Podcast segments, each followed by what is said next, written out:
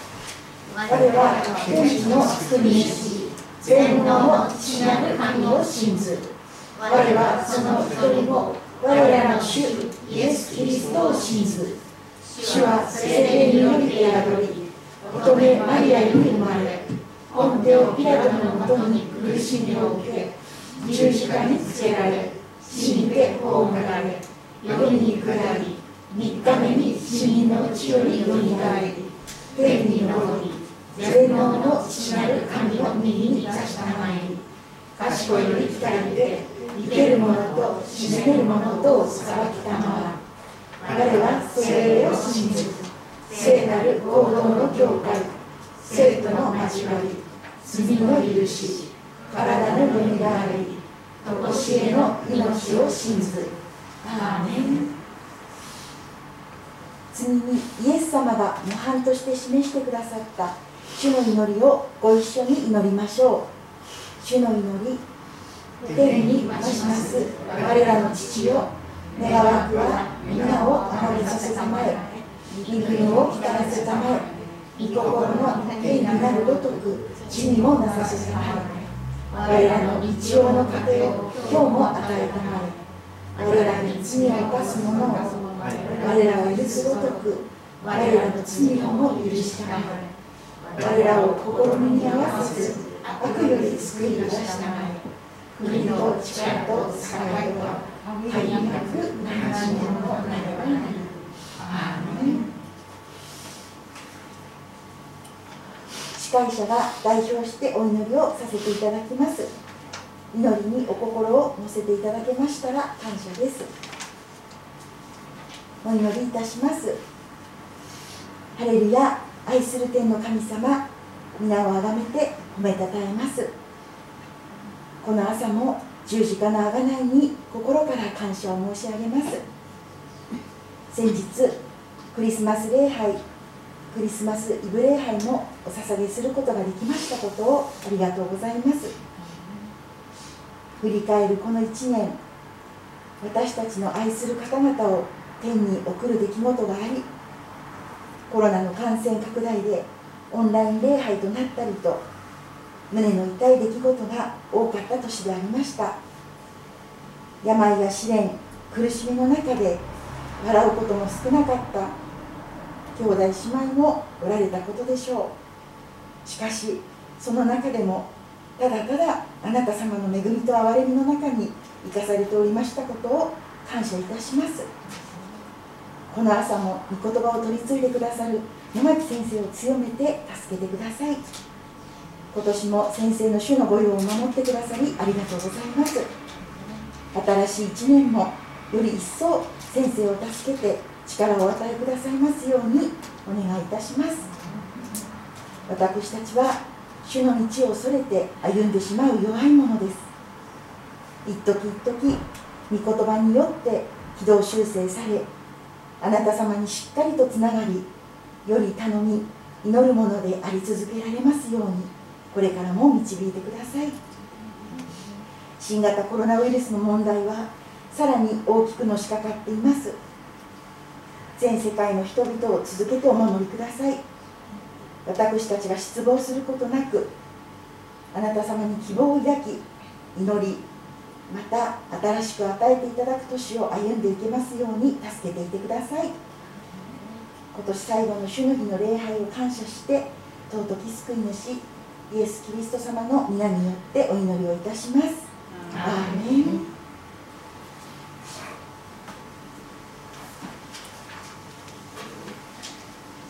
おかけいただいたままでもう一曲賛美をいたします。賛美歌賛美歌114番「雨なる神庭」です「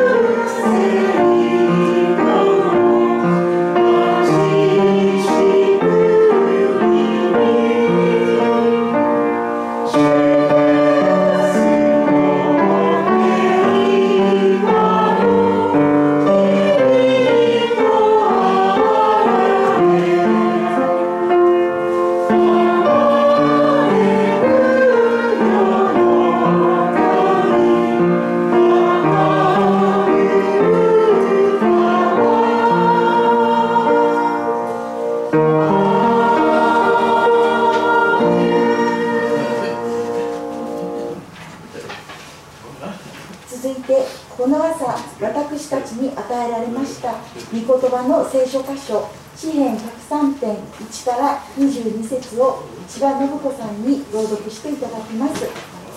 その後で「神の形義と生と合わない」と題して野町先生よりメッセージをいただきます。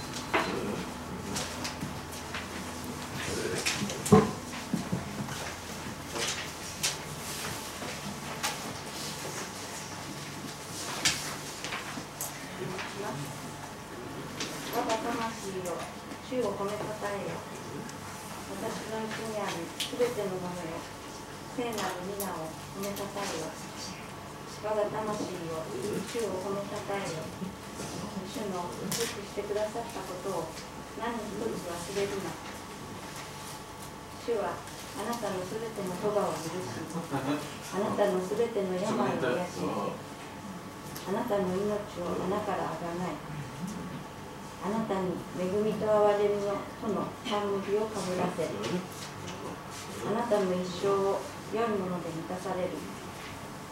あなたの若さは足のように新しくなり主はすべて虐げられている人々のために正義と裁きを行われる。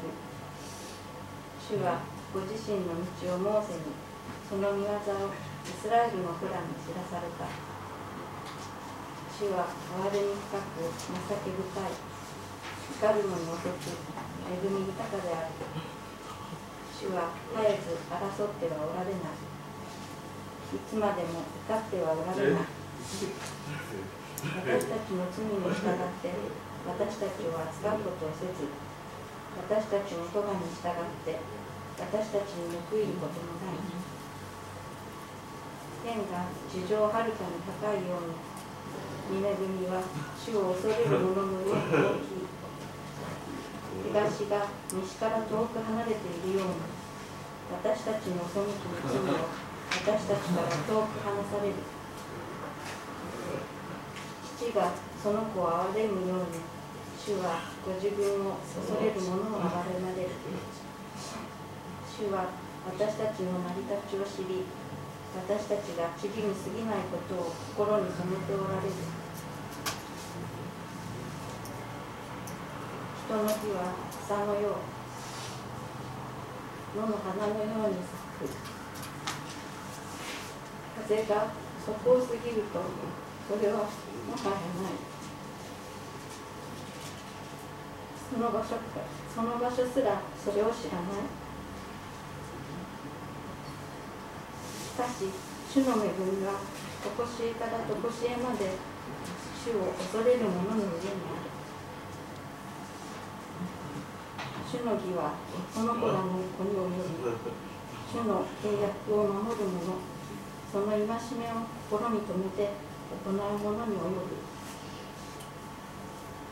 主は天にその恩座をたたき立てその王国はすべてをすべを治める。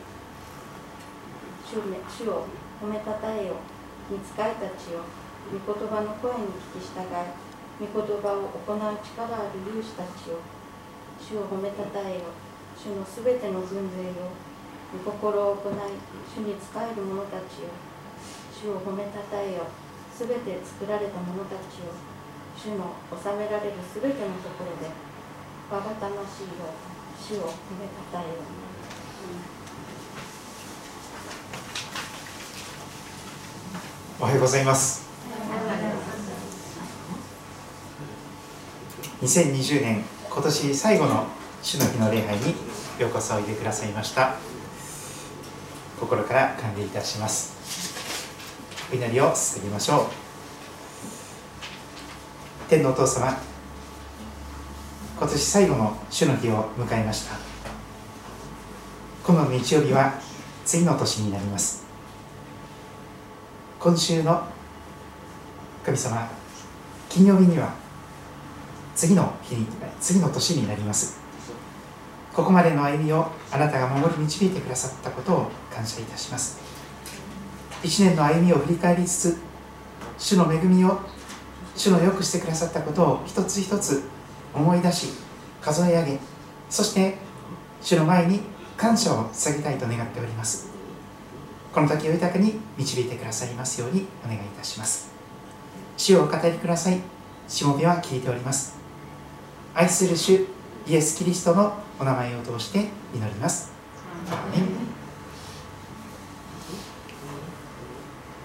2020年も本当にありがとうございました、えー、この年を振り返りつつ支援103編に導かれて主の恵みを数えていきたいと思っております。ダビデのダビデによる詩篇です。アブラハムの子孫ダビデの子孫としてお生まれくださったイエス様のことが旧約聖書ですが歌われております。詩篇は150編あります。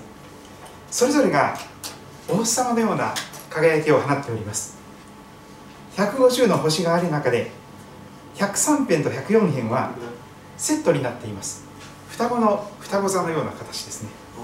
しかも一等星の輝きを持っているようなキラキラと150の支援の中でひときわ双子として輝いているのが103編と104編と言われます。今日は103編だけを味わいますが「我が魂を主を褒めたたえよ」という言葉がキーワードになっております。その言葉が最初と最後そして次の最初と最後に出てきます。まず一節2節を見てまいりましょう。我が魂よ。これは自分自身に語りかけているその語りかけです。祈りというのは神様と祈ってですね神様に向かって言葉を語っていくことでありますがこの言葉は自分自身に語りかけております。我が魂よ。主を褒めたたえよ。自分自身に言い聞かせています。私のうちにあるすべてのものよ。聖なる主のお名前を主の皆を褒めたたえよ。そのように繰り返されます。2節我が魂を主を褒めたたえよ。主がよくしてくださったことを何一つ忘れるな。1年の最後の礼拝にふさわしいかと思われるこの103編を選びました。この時この年主がよくしてくださったことあのことこのことを何一つ忘れるな。一つ一つ思い出して数え上げてそれを忘れないように心に刻みつける。そのことが自分自身に向かって命じられております。そして3節4節のところ。今年ずっと見てまいりました。義と生と贖い。キリストがなられた義と生と贖い。その約束が素晴らしい主のよくしてくださったことが一つ一つ数え上げられております。まず義のところです。主が義となってくださった。それは主はあなたのすべての咎を許しと書かれているその言葉です。すべての咎です。すべての罪。過ち。これまでの過去の生まれてから今日まで犯したすべての罪。今持っているすべての罪。そして将来死ぬまでにこれから先犯すであろうその将来の罪も含めて主は私たちのあなたのすべての罪をすべての咎を許してくださった。神様と私を隔てていたその隔ての壁が取り除かれて神様と直接にお話をすることができる。神様との正しい関係を義を取り戻すことができる。あなたは私の愛する子。私はあなたを喜ぶ。そんなふうに言っていただける神様の子供とされる。主が受け入れてくださり許してくださる全ての咎を許してくださる。これが主がよくしてくださったことの一つ目であります。今年もいろいろな過ちを犯したことでしょう。しかしその全ての罪を全て咎を主は許してくださって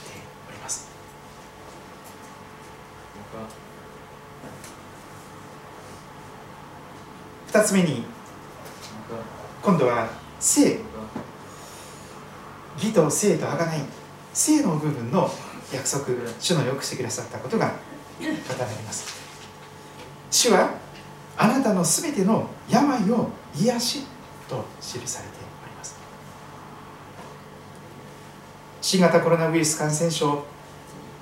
今も爆発的に感染が広がっております。その中で身近な人がその病に侵されたということもお聞きになっていらっしゃることでしょう。一言ではなくて自分の知っている人が自分の親しい人が自分の友人や知人や家族がその病になるならばどんなに心を痛むことでしょうか。コロナだけではありません。脳に関する脳血栓脳一血。そのような病もあったことでしょう。あるいは心臓の病もあったことでしょう。あるいはさまざまな形でアレルギーの病があったりさまざまな数えきれない病気があります。しかしあなたのすべての病を癒しと記されております。先週クリスマスでしたから本当に久しぶりにある方のところに訪問に行きました。その方は病気のデパートだと言われます。もう肺はしばらく前から片方ありません。もともと呼吸がちょっと辛いんですけども喉にも喉頭がん喉のがんができてしまってそれが少しずつ大きくなっているので少しずつ呼吸が苦しくなってく。でも息を整えながらいろんなお話を約1時間も話してくださいました。本当にこれまでの毎年毎年のクリスマスの時に子供たちがたくさん来たこととかいろんな食事を振る舞ったこととかいろんなお話を少しだけ話してくださいました。たとえ病気のデパートであったとしても主はあなたのその全ての病を癒すことができる方です。その方もお医者様に何度も何度も言われたんです。あなたは何歳までしか生きれません。あなたは何歳までしか生きれません。しかしその全てを跳ねのけるようにして今もなおご健在であられます。お医者さんに余命あと何年とか言われてもあまり気にすることはないと思います。主が全てを見てる中で置かれていて主が許されるならばまた新しい年を生き抜くこともできるでしょう。あなたの全ての病を癒す。肉体的な病だけではありません。心の病。心の病が深刻でしょう。うつ病躁うつ病。情緒不安定。心療内科カウンセリング。しかしどんなに心が病気になったとしても主はその全ての病を癒すことができる方です。この教会にも何人もの方が心の病になられてそこから復帰しておられます。回復なさっております。癒されることが不可能な病ではなく主にあって主がよしとしてくださるならばやがてその長い長いトンネルが開けて何年も何年も病気だったその人がそこから解放されて癒しを味わうことができる。私たちの一生の間にいろいろな病気になるでしょう。しかしその全ての病をその時その時に癒してくださる。死に至る病を主が癒してくださる。それは主がよくしてくださったことのもう一つのことです。生というのは健康の意味があります。聖なるものを食べると健康になれます。病気が回復します。イエス様は生となられてそのご自身を食べなさい飲みなさいとおっしゃる。そのイエス様を食べて飲むならばどんなお薬を飲むよりも確実に体が健康を取り戻す。汚れているものが生気を失っているものが生きる力を失っているものが主によって癒しを受ける。それは少し時間のかかることかもしれませんが確実に主は癒し主として全ての病を癒してくださる。そのことが言われております。そして3番目義と生とあがない。あがないという言葉はそのまんまここで出てきます。あなたの命を穴からあがなわれる。あなたの命を穴からあがない。まさにあがないです。奴隷のように恐れや不安にとらわれている。そこから解放されていく。いやそれだけではありません。この穴という言葉は墓穴を意味しております。お墓の穴なんです。今年も愛する方の納骨式を執り行わさせていただきました。2人の方の納骨をいたしました。しかしその墓穴の中に葬られたとしても埋葬されたとしても主はあなたの命をその墓穴からあがなわれるのです。これはよみがえり復活の約束であります。死でさえも吹き消すことのできない命をあなたに与える。私はよみがえりです。命です。私を信じる者は死んでも生きるのですと。死がおしまいではない。死が終わりではない。お墓がおしまいではない。そこからあがなわれて再び命あるものとしてよみがえってくることができる。そのような約束であります。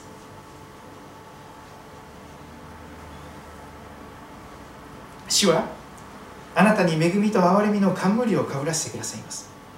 そしてあなたの一生を何歳まで生きるか分かりませんがでもその一生を一日一日を本当に毎日が良い日として良いもので満ち足らせてくださる。あなたの若さはわしのように新しくなる。そのようにも言われております。おそらくダビデがかなりおじいちゃんになった時にこれを歌ったと思われます。いろいろ長い人生を振り返りながらその全ての病が癒されてきたな。全ての過ちが咎が許されてきたな。許されるはずのないような過ちも犯したことがありました。人妻と関係を持ちその人を妊娠させその人の旦那さんを殺して自分が略奪婚をしようとした。そのような咎もありました。しかし主がその全ての咎を許してくださった。あなたの罪は許されたと主に宣言していただくことができた。全ての病が癒された。やがてお墓に埋葬されるけれどもその穴からも墓穴からもやがて主はあがなわれる。将来の救いであります。恵みと憐れみの冠がかぶりされる。一生がその毎日が良いもので満ち足らせてくださる。いつまでも若々しく元気に生き生きと生きていくことができる。それは誰もが願っていることではないかと思いますがその一つ一つが主がよくしてくださったこと主がよくしてくださることであります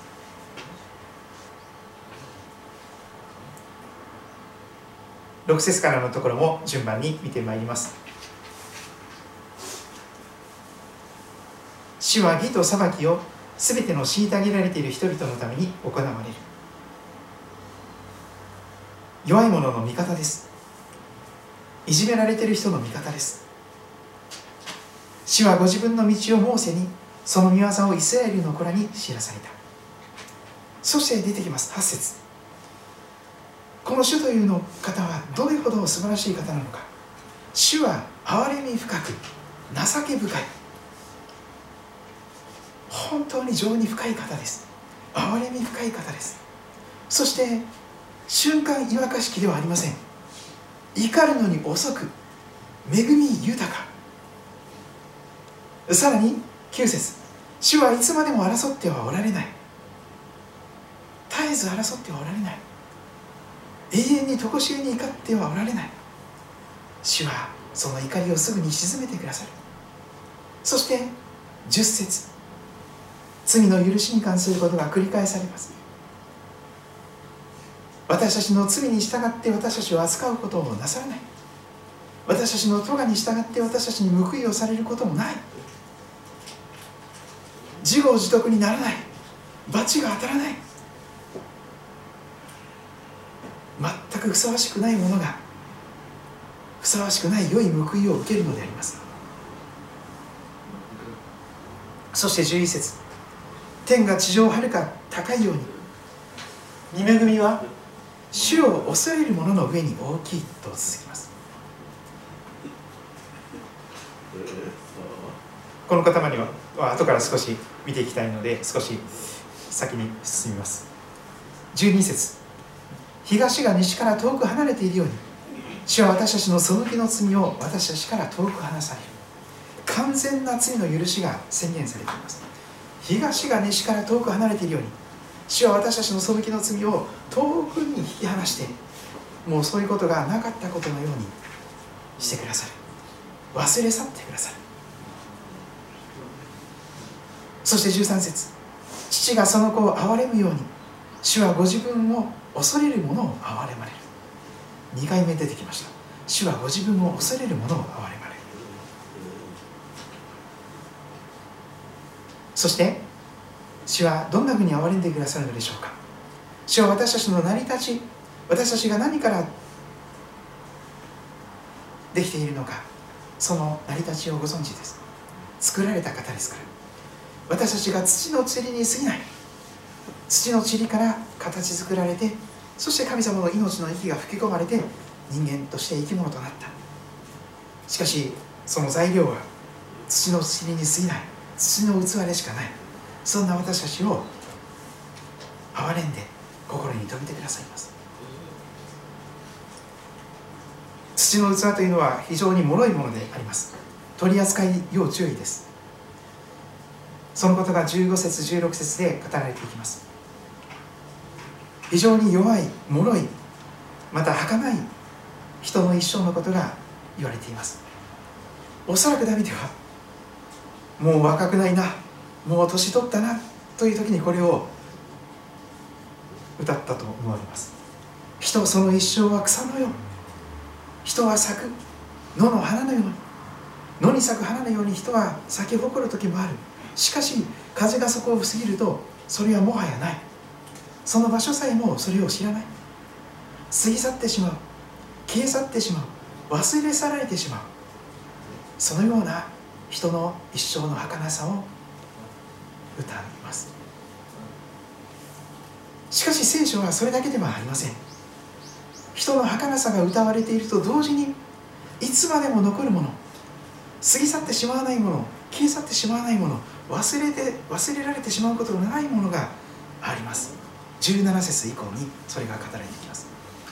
しかし主の恵みは常しえから常しえまで永遠から永遠まで主を恐れる者の上にあり主の義はその子らの子たちに及び主の契約を守る者主の戒めに心を止めて行う者に続きます。3回も繰り返し出てきましたからこの言葉を避けるわけにはいかないと思います。もしかしたら私はこの年メッセージをするときにこういう部分を意図的に省いてしまったかもしれません。申し訳ありません。大切な大切な言葉なんです。でもちょっと聞きたくないかもしれない。あんまり良い響きがないのでこの「主を恐れるもの」という言葉を私たちは聞き流してしまうことがあります。あえてその部分には触れないで他の優しそうなところだけをこうつまみ食いするように見てしまうかもしれません。しかしまず11節において天が地上はるかに高いように見恵みは主を恐れる者の上に大きいと記されています。そして13節父がその子を憐れむように主はご自分も恐れる者を憐れまれると出てきます。2回目です。で3回目。ダメ押しのように主は17節で同じ言葉を使われます。しかし主の恵みは常しえから常しえまで主を恐れる者の上にあり。3回も繰り返されているということは無視してはいけない。大事な大事な言葉だということです。でも旧約聖書を読むときにですねやっぱりこういう言葉が引っかかってくるではありませんか。見恵みは誰にでも注がれてるんじゃないのか？主の憐れみは誰にでも注がれてるんじゃないのか？罪人には主の恵みは常しえから常しえまで誰にでも注がれているんじゃないでしょうか？なぜあえて主を恐れる者の上にと限定されているのでしょうか？私なりに言い換えてみました。この主を恐れる者というのは新約聖書的に言うならば主を信じて受け入れるものです。あるいは主の御言葉に心を留めて行うものとここに18節に書かれておりましたけれども、ま、それはその通りだと思います。主の御言葉を大切に受け止めて主の御声をイエス様の声をその御言葉を心に留めてその言葉の通りに生きていこうとするもの。もっと新約聖書的に言うならば主を恐れる者とは十字架の主イエス様を見上げるものと私は定義できるかと思います。十字架の主イエスを下から見上げるものこれが主を恐れるものではないかと思います。視点がとても大切だと思います。絵が好きな方はですねいろんなこの宗教画といいましょうか聖書の題材にした絵をご覧になることもあるでしょう。古い絵はですね非常に謙遜な立場でイエス様のこの十字架の貼り付けの場面も下から見た十字架を描いています。下から見上げたイエス様が十字架につけられたその絵を多くの画家が描いています。しかしだんだんだんだん後の世代に現代に近づいてきますとそれが逆転するのです。なんと恐れ多くも上から目線で上から十字架のイエス様を見下ろすようなそういう視点の絵を見たことありますか？ヘンデルのメサイアを聴こうと思ってある CD を調べたらそれまさに上から目線で上から十字架につけられてイエス様を見ているようなその視点がありました。それ神様の視点ですよね。恐れ多くも自分が神様の視点に立ってはいけないのです。主を恐れるということは十字架の主イエスを見上げる下から目線のものになるということです。非常に分かりやすい腑に落ちた箇所があります。ルカの福音書の十字架の場面を開いてみましょう。非常に有名な入門クラスでも何度も味わっているようなところですね。新約聖書ルカの福音書の23章。その十字架の場面を今日も開いてみたいと思います。聖書をお持ちの方は少し開いてみてください。マタイ、マルコ、ルカ3番目ですね。ルカの福音書の23章。そこには十字架の場面が出てきます。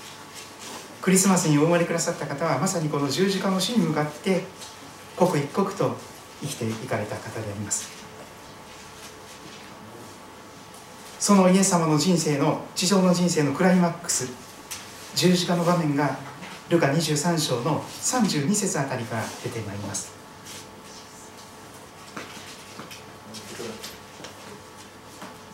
ルカ23章32節から少しお読みしますのでお聞きください。それぞれの訳で比べてくださればと思いますが新海訳2017で読んでみます。ルカの福音書23章32節から。他にも2人の犯罪人がイエスと共に死刑にされるために聞かれていった。十字架刑は死刑ですよね。イエス様と一緒に2人の犯罪人が悪いことした人がしょっぴいていかれます。ドクロと呼ばれている場所に来るとカルバリとも言われます。ゴルゴラとも言われます。ドクロと呼ばれている場所に来ると、まあ、そこは形状ですよね。死刑執行の場所であります。そこで彼らはイエスを十字架につけた。また犯罪人たちを一人は右にもう一人は左に十字架につけた。そこには3本の十字架が立ったんです。いろんな場所にツイートにもありますが3本木というところありますとですねそこに3本の十字架を思い浮かべていただけたらと思います。真ん中がイエス様で右と左に犯罪人がつけられた。それが十字架の場面です。その時イエス様はこう祈られます。34節。父を彼らをお許しください。彼らは自分が何をしているのかが分かっていないのです。天のお父さん私に免じて彼らを許してあげてくださいね。何をしているか分からずにとんでもない悪さをしています。今自分を十字架につけて殺そうとしている人たちに向かって敵を許す敵を愛する祈りに取りなしてあります。彼らが悔い改めるに先立ってまず先立つ恵み先行する恵みの祈りです。私たちがごめんなさいを言う前に主はまず許しの祈りをしてくださって身代わりに私たちの身代わりに苦しむことを通して私たちを許してくださるようにと主は願っております。しかし彼らはイエスの衣を分けるためにくじを引きます。民衆は立って眺めています。議員たちも嘲笑って嘲笑って。バカにしています。おいあれは他人を救ったぞ。でももし神のキリストで選ばれたものなら自分を救ったらよい。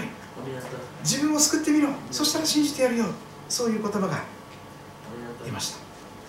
兵士たちも近くに来て水ぶどう酒を差し出しお前がユダヤ人の王なら自分を救ってみろと言ってイエスをあざけた。これはユダヤ人の王と書いた札もイエスの頭の上に抱えてありました十字架にかけられていた犯罪人の一人。この人は神を恐れないものです。十字架にかけられていた犯罪人の一人はイエスを罵り上から目線でこう言います。お前はキリストではないか。自分と俺たちを救え。これが神を恐れないものであります。しかしもう一人はまさに神を恐れるものなんです。下から目線です。下から十字架をイエス様を見上げるんです。するともう一人が彼をたしなめていった。お前は神を恐れないのか？お前も同じ刑罰を受けてるじゃないか。俺たちは自分のしたことの報いを受けているのだから当たり前だ。罰が当たってるというか当然の報い。それにそういうことをしたからしょうがないよ。だがこの方はこのイエス様は悪いことは何もしちゃいない。この人こそ神を恐れるもの。そしてイエス様に言うのです。この42節。そして言った。イエス様あなたが御国に入られる時には私を思い出してください。よろしくお願いします。そうしますとその神を恐れる主を恐れる者に対してイエス様は何と答えてくださったでしょうか。43節。イエスは彼に神を恐れる彼に言われます。誠にアーメン。今から言うことは嘘じゃないよ。あなたに言いますよ。あなたは確かに今日今日私と一緒にパラダイス天国にいますよ。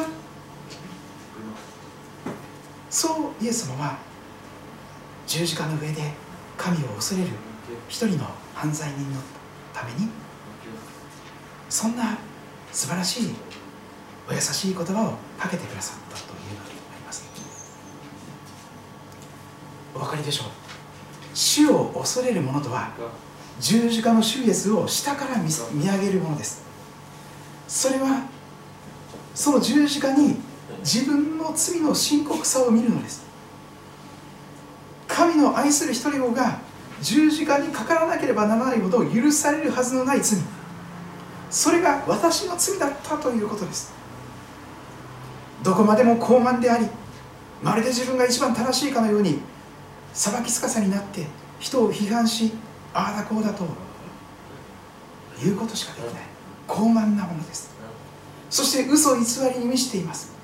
人の不利見て我が不利直せでありますが直せません。自分も嘘偽りの人生ばかりを生きております。政治家だけではないのです。この年どれぐらい私たちは嘘をついたでしょうか。責任を人になすりつけたでしょうか。そして怠惰。やらなきゃいけないことをやらない。するべきことをしない。怠ける。そのような私たちの罪の深刻さこそ罪のないイエス様が十字架の上で肉を裂き血を流さなければいけないほどにそうしなければ許されるはずのない私たちの罪がその罪の深刻さが十字架にはっきりと見ることができるのです。神様は愛なんですけれども十字架の御子の犠牲なくして私たちを許すことはできないのです。できません。罪をなかったことにすることはできないのです。私たちは罪を水に流そうとします。なかったことにします。しかし神様にそれはできない。神様はですから私たちを罰する代わりに罪のないイエス様を私たちの身代わりに罰することを通して私たちの罪の深刻さがそこにはっきりと明らかにされると同時に神様がどんなに私たちを愛してくださっているのかその愛の深さを十字架で明らかにしてくださいました。イエス様と一緒に十字架につけられた2人の犯罪に対照的です。1人は神を恐れない。でももう1人は主を恐れる。1人は上から目線。もう1人は下から目線。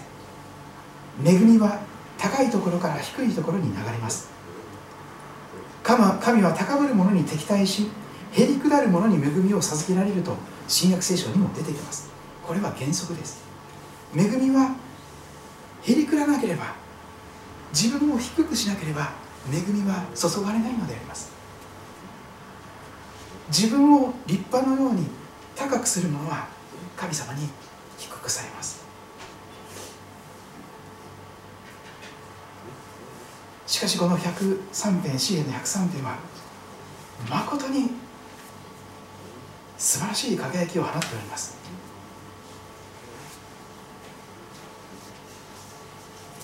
主はあなたのすべての咎を許しあなたのすべての病を癒しあなたの命を穴からあがなわれる。私たちの罪に従って私たちを罰することなさらない。その代わりにイエス様を私たちの代わりに罰してくださった。そして十字架を通して東と西を分けているように私たちの全ての罪を私たちから遠く引き離してくださった。儚いすぐに死んでしまうようなものでしかありませんがしかし主はそのようなものに永遠の命を与えようとされている。そんなイエス様をその十字架を見上げていくならば本当にイエス様ありがとうございます。主よあなたはなんと素晴らしい方でしょうか。ああ主よ本当に感謝します。こんな罪人の頭をそれでも許して受け入れて愛し続けていてくださる。決して見捨てることがない。なんとあなたは素晴らしい方でしょうか。もう主を褒めたたえずには折れなくなるのであります。ですから19節以降はヘンデルのハレルヤコーラスのような状況が続きます。まさにハレルヤが続きます。主を褒めたたえよ。ハレルヤ。ヤハウェなる主なる神様を褒めたたえよ主は天にご自分の王座を固く立てその王国は全てをすべ治める。そうです。クリスマスに人として降りてきてくださり人間となってくださった肉体となってくださった神様は神の一人子は十字架へと向かわれました。十字架で死なれ神様に見捨てられ読みに下られました。墓に埋葬されました。しかし3日目によみがえられて今も生きておられます。さらに主は天に登っていかれて今は肉体を持たれた形ではイエス様は天におられます。父なる神様の右の座におられます。天にご自分の王座を固く立てその王国は全てをすべを治める実にこの詩篇103編で言われている主と言われる方は主イエス様です。主イエス様を褒めたたえよ主の見つかりたちよ。御言葉の声に聞き従い御言葉を行う力ある勇士たちよ。主イエス様を褒めたたえよ主のすべての軍勢よ。主の御心を行い主に仕える者たちよ。主イエス様を褒めたたえよすべて作られた者たちよ。主が治められるすべてのところで。そして我が魂よ。主イエス様を高らかに褒めたたえよとこの支援は歌われていきます。結論を申し上げます。我が魂よイエス様がしてくださったこと主イエス様がしてくださったことを何一つ忘れず主を恐れる者になりなさい。すなわち十字架の主イエスを下から見上げるものとなりそうしてその素晴らしい主イエス様を褒めたたえよ。実にそのように自分自身に向かって語りかけられている。恵みを再確認し恵みからそれることなく主がよくしてくださったことを忘れることなく一つ一つ数え上げてそして神様本当に感謝します。本当に主ありがとうございますとその賛美と感謝を捧げていく歌であります。それぞれご自分の言葉で祈る時を持っていただけたらと思います。声に出せる方は声に出して祈ってみてください。しばらくの時お祈りいたしましょう。